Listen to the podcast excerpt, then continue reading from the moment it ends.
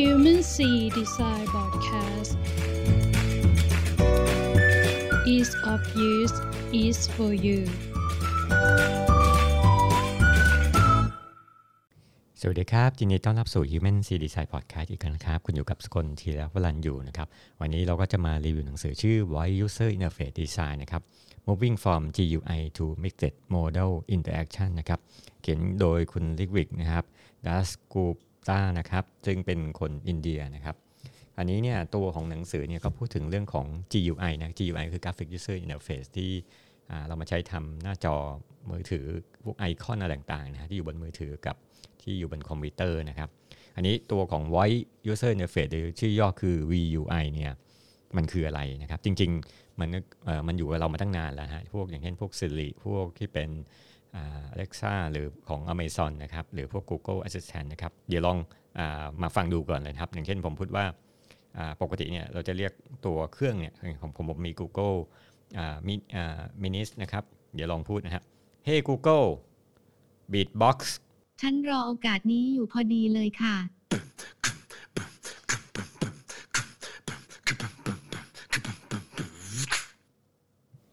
ครับ อันนี้ก็เป็นตัวอย่างของ voice user interface นะของ Google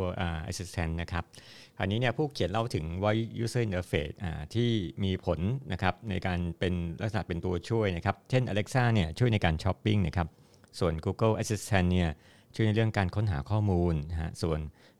คอคอเทน่าเนี่ยช่วยในเรื่องของงานนะครับที่คอเทน่าเนี่ยอยู่ใน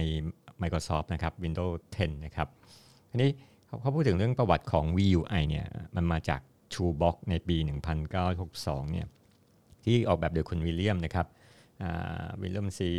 เดิร์ชนะครับที่ทำงานอยู่ที่ IBM นะครับซึ่งเขาบอกว่ามันมี 2 เทคโนโลยีที่ช่วยด้วยกันก็คือว่าเทคโนโลยีที่เป็น automated นะ speech recognition หรือ ASR แล้วก็เทคโนโลยีที่ชื่อว่า natural language understanding หรือ NLU นะครับ ก็คือเขาสามารถที่จะเข้าใจภาษาของมนุษย์นี่เองแหละนะครับ แล้วก็ที่บอกว่า speech recognition คือเขาสามารถที่ automatic จับเสียงแปลงจากเสียงเนี่ยให้มันเป็น text แล้วก็มามาหาความหมายกันนะครับ อันนี้เนี่ย VUI เนี่ยเคยเป็น interactive voice response นะฮะหรือ IVR นะครับที่เข้าใจภาษามนุษย์นะบนโทรศัพท์มาก่อนนะครับ ถ้าเรามาดูเทคโนโลยีใกล้เคียงกันเนี่ยก็คือพวกแชทบอททั้งหลายนะครับ ซึ่งจะมีขอบเขตที่ แคบกว่านะครับ เช่นให้ข้อมูล support ของบริษัทนะครับแชทบอทเนี่ยสามารถใช้กับพวกอีคอมเมิร์ซอะไรต่างๆนะครับ แล้วก็สามารถที่จะสนทนาเรื่องของความบันเทิงนะครับ การรายงานสภาพอากาศนะฮะเช่นเดียวกับตัวอย่างเช่นตัวพอนโชและมิซูกุนะครับ มันมีหลายตัวเหมือนกันฮะแล้วก็มีตัวเซนทรีบอทนะครับในหลากหลายเหมือนกันนะครับ คราวนี้มาถึงเรื่องในทางตรงข้ามเนี่ย digital assistant เนี่ยช่วยในการทำงานที่ง่ายเนี่ย ง่ายขึ้นนะครับจากงานที่ยากนะครับ เช่นเราอยากให้เขาค้นหาร้านอาหารอิตาเลียนเนี่ยซึ่งในตัวแชทบอทเนี่ยจะเน้นไปทาง AI นะครับซึ่งคนเล่นอาจจะจับได้ว่าไอ้คนที่พูดด้วย AI เนี่ยอาจจะไม่ใช่คนนะครับ แต่ตัวนี้พูดถึงเรื่องของแชทบอทนะครับคำถามว่าทำไมถึงต้องใช้เสียงนะครับ เพราะว่าหนึ่งเนี่ย intuitive นะฮะการใช้เสียงเนี่ยเป็นธรรมชาติที่สุดนะครับ เพราะเสียงเนี่ยเป็นรูปแบบสากลนะครับเป็น universal ในขณะที่แอปเนี่ยจะมีรูปแบบการเรียนรู้ที่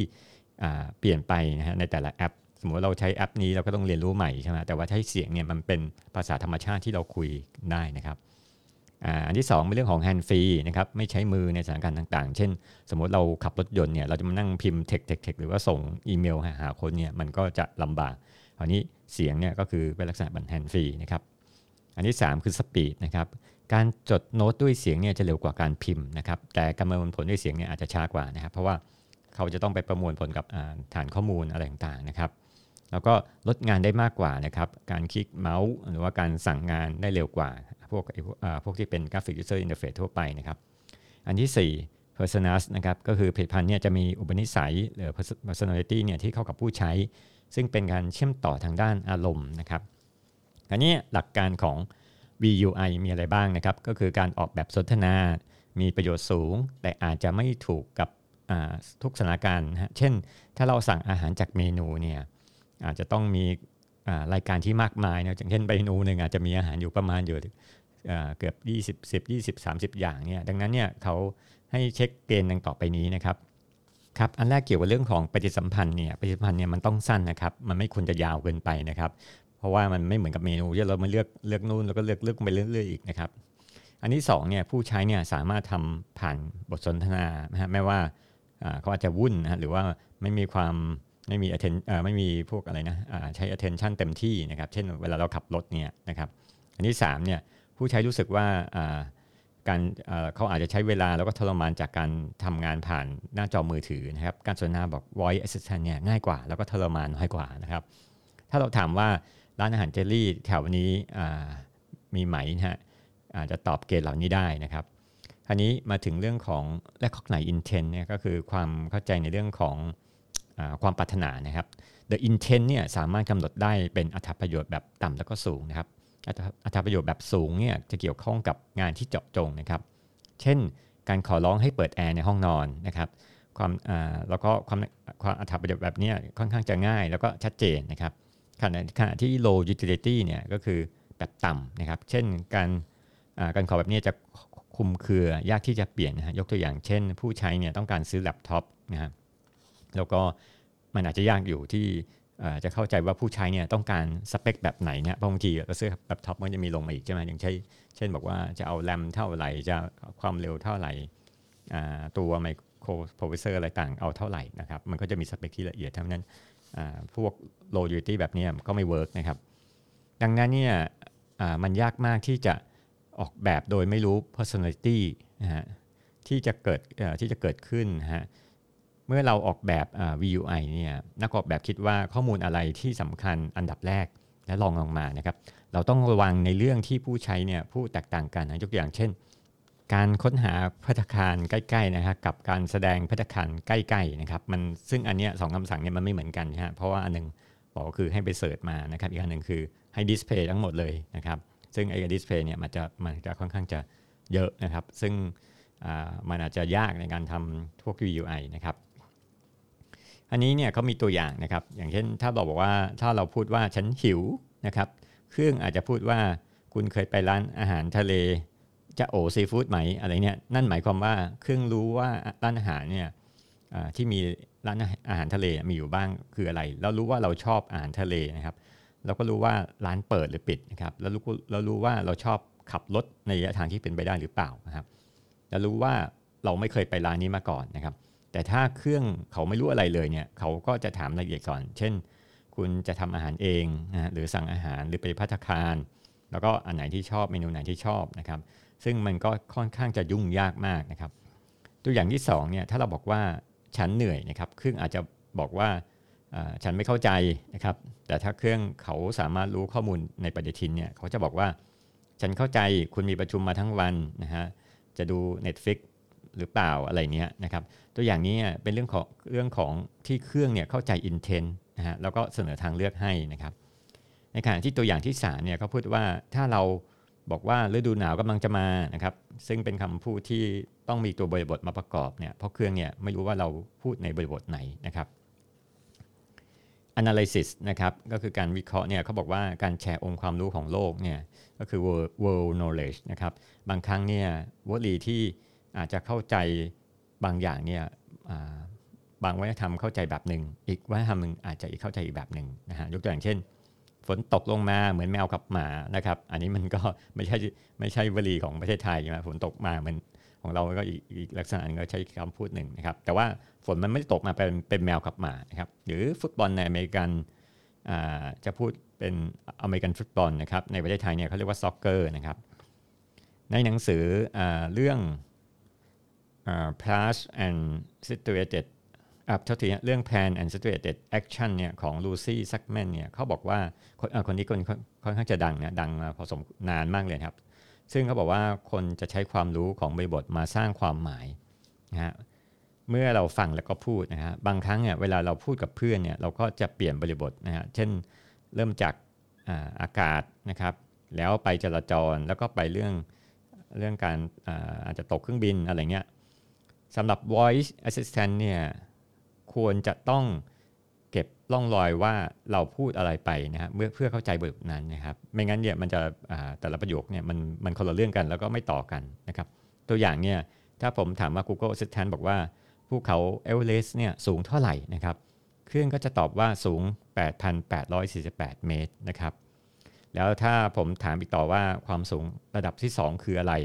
ตัวเครื่อง Assistant เนี่ยต้องเชื่อมโยงนะครับ คำถามแรกและคำถามที่ 2 เข้าด้วยกันนะครับ ถ้าถ้าเราสวิชนะฮะเรื่องแล้วกลับมาถามใหม่ เครื่องก็ต้องตอบได้นะครับ เดี๋ยวผมจะแสดงตัวอย่างนะครับ Hey Google what is the height of Mount Everest Mount Everest is about 8,848 meters high. which Hey Google which one is the second highest Here is some information from the web that might possibly help. Kanchenjunga. On the website mpora.com, they say it sits on the border between Nepal and India and has an elevation of 8,586 meters. Located approximately 125 kilometers from Everest, Kanchenjunga is the second highest mountain in the Himalayas. ครับ อันนี้ก็เป็นตัวอย่างนะครับที่ผมถามว่า Mount Everest เนี่ยสูงเท่าไหร่นะครับ แล้วก็อันที่2เนี่ยไม่ได้ถามเกี่ยวกับภูเขานะฮะแต่ถามว่าความสูงระดับ 2 คือเท่าไหร่เนี่ย Google เนี่ยเขาก็เชื่อมโยงว่า อ๋อคำถามแรกถามเกี่ยวกับ Everest นะคำถามสองก็คือก็เป็นภูเขาเหมือนกันนะครับ ก็เลยตอบมานะครับ อันนี้ก็เป็นตัวอย่างที่เขามีการเชื่อมโยงนะระหว่างตัวคำถามแรกกับคำถามที่2นะครับ อันถัดมาเนี่ยตัวอย่างอีกตัวอย่างหนึ่งถ้าเราถามว่าอากาศข้างนอกเนี่ยเป็นอย่างไรนะครับ เครื่องจะบอกว่าอุณหภูมิ16องศาแล้วก็ฝนตกนะฮะ แล้วถามต่อว่าใช้เวลาเท่าไหร่ในการขับรถไปทำงานเนี่ย เครื่องก็จะบอกว่า เออใช้เวลาประมาณ 20นาทีกับสภาพอากาศแบบนี้ ให้ออกช้าหน่อยนะครับ อันนี้เนี่ยจะเห็นว่าตัวบริบทเนี่ยสองอย่างเชื่อมกันนะครับระหว่างสภาพอากาศกับการเดินทางเนี่ยผู้ใช้เนี่ยจะเชื่อใจนะครับจะจะเชื่อใจเครื่องเนี่ยเพราะว่าเครื่องเข้าใจตัวของ personality ของผู้ใช้นะครับ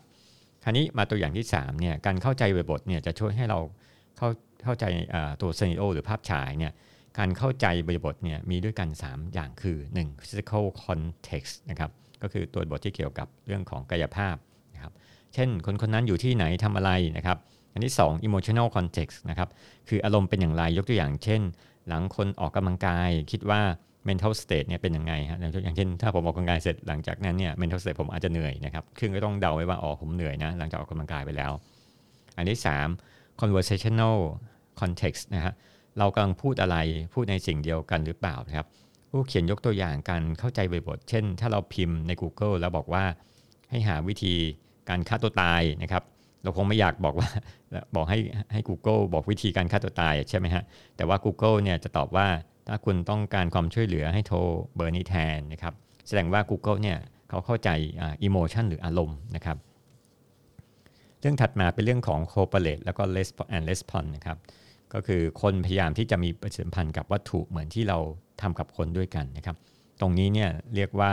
anthropomorphizing นะครับชื่อยาวสมควรนะครับ ก็คือเราต้องการรู้เรื่องเกี่ยวกับวัตถุหรือคน เพื่อที่เราจะพัฒนาความรู้สึกด้านการเชื่อใจนะครับ แล้วก็เพื่อที่จะได้สร้างความสัมพันธ์ใน voice assistant เนี่ยการสนทนาเนี่ยมี 2 แบบนะครับ แบบแรกที่ชื่อว่า intent based conversation นะครับ เราต้องการทำงานให้เสร็จนะแล้วเราก็ต้องการคำตอบจากผู้ช่วยนะครับนั่นคือ intense based conversation นะครับคือการสนทนาแบบต้องการ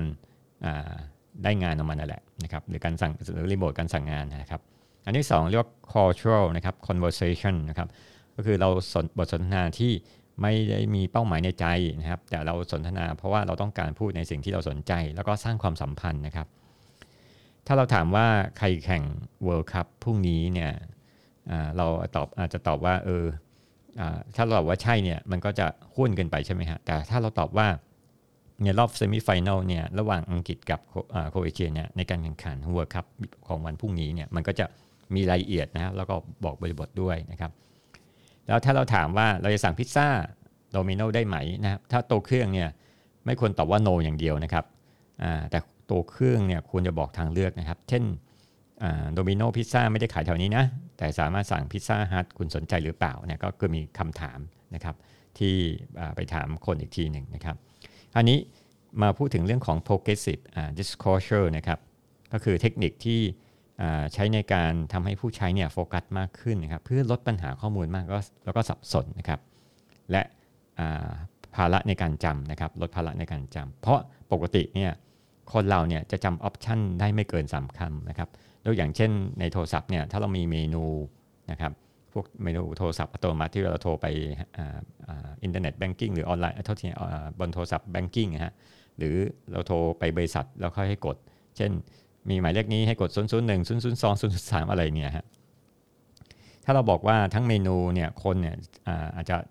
จำไม่ได้นะครับ วิธีการก็คืออเราอาจจะทำให้เป็นลักษณะของการถามเพิ่มนะฮะ ไม่ควรบอกเมนูทั้งหมดนะครับ ยกตัวอย่างเช่น ถ้าเราถามเครื่องว่าเธอทำอะไรให้ฉันได้บ้างนะครับ แล้วเครื่องบอกว่าฉันสามารถตั้งนาฬิกาปลุกนะครับ ฉันสามารถเตือนความจำคุณต้องการฟังว่าฉันสามารถทำอะไรได้อีกไหมอันนี้ก็คือเพิ่มเติมทีหลังนะครับ ไม่ใช่ไปบอกเมนูทั้งหมดนะไม่งั้นมันจะเยอะเกินไปนะครับ อันนี้คือคอนเซปต์ของ progressive disclosure นะครับคอนเซปต์ถัดมาเป็น variety นะความหลากหลาย เราไม่ควรใช้ ให้เครื่องเนี่ยพูดอะไรซ้ำๆอ่าเพราะมันจะดูน่าเบื่อนะครับ เช่นเราถามว่า how are you นะสามเวลานะสามครั้ง แล้วคำตอบเนี่ยมันออกมาแบบเดียวกันนะครับ เช่น I am fine อะไรเนี่ยถ้าเครื่องสามารถเปลี่ยนคำตอบตามเวลาที่ถามได้ยกอย่างเช่น เราถามว่า how are you ตอน7โมงเนี่ยเครื่องอาจจะบอกว่ากำลังอัปเดตในดิจิทัลสเปซนะครับ ถ้าถามเวลาอื่นเนี่ยก็จะตอบอีกคำตอบที่ไม่เหมือนกันนะครับ อันถัดมาเป็นคอนเซปต์ give and take นะอันนี้เขาเรียก พูดถึงเรื่องของ turn taking นะครับหมายความว่าเวลาเราสนทนาเนี่ยเราก็จะมีการโยนคำถามกลับไปกลับมาระหว่างคนคนคู่สนทนากับเรานะครับ เกิดการโต้ตอบกลับไปกลับมา โดยเฉลี่ยเนี่ยการเปลี่ยนการพูดเนี่ยจะใช้เวลาประมาณ 200 วินาทีนะครับมิลลิวินาทีนะครับ ตัวอย่างเช่นช่วยเตือนความจำหน่อยนะครับ เครื่องก็จะถามว่าความจำอะไร เราก็ตอบว่าจะซื้อไก่ไข่ไก่นะเครื่องก็จะถามว่าโอเค ซื้อไข่เมื่อไหร่ที่คุณต้องการนะครับให้เตือนหรือเปล่านะฮะเราจะบอกว่าเตือนตอน 10โมงเช้านะครับเครื่องก็จะบอกโอเคฉันฉันจะเตือนพรุ่งนี้ตอน 10โมงเช้าเนี่ยก็จะเห็นว่าฮะว่าตรงนี้ก็จะมีการคุยกันระหว่างคนกับเครื่องนะครับ ไม่ใช่คำตอบเดียวจบหมดเลยนะครับ แล้วก็พูดถึงเรื่องของการเทคturn ในลิงก็มีเช่นเดียวกันนะครับ เพราะลิงจะใช้ gesture หรือท่าทางนะฮะแล้วลิงก็สามารถสื่อสาร ซึ่ง ปกติลิงเนี่ยจะมีช่องว่างประมาณถึง5ถึง6วินาที ซึ่งซึ่งยาวกว่ามนุษย์นะครับบางครั้งเนี่ยการ take turn เนี่ยจะมีคำสนทนาที่ไม่จบนะครับก็เรียกว่าดีเทเรสนะอย่างเช่นมีอืมอ้ำอะไรเงี้ยนะครับเพื่ออืมจะพูดอะไรต่อเนี่ยมันจุดๆนะครับก็จะมีคำพูดนั้นต่อขึ้นนะครับโอเคนะครับ วันนี้ก็ขอจบนะครับการรีวิวหนังสือนะครับ Voice User Interface นะครับแล้วเจออพิโซดหน้านะครับ ยังมีต่ออีกภาคที่2ครับ สวัสดีครับ Hey Google thank you for listening. You're welcome very much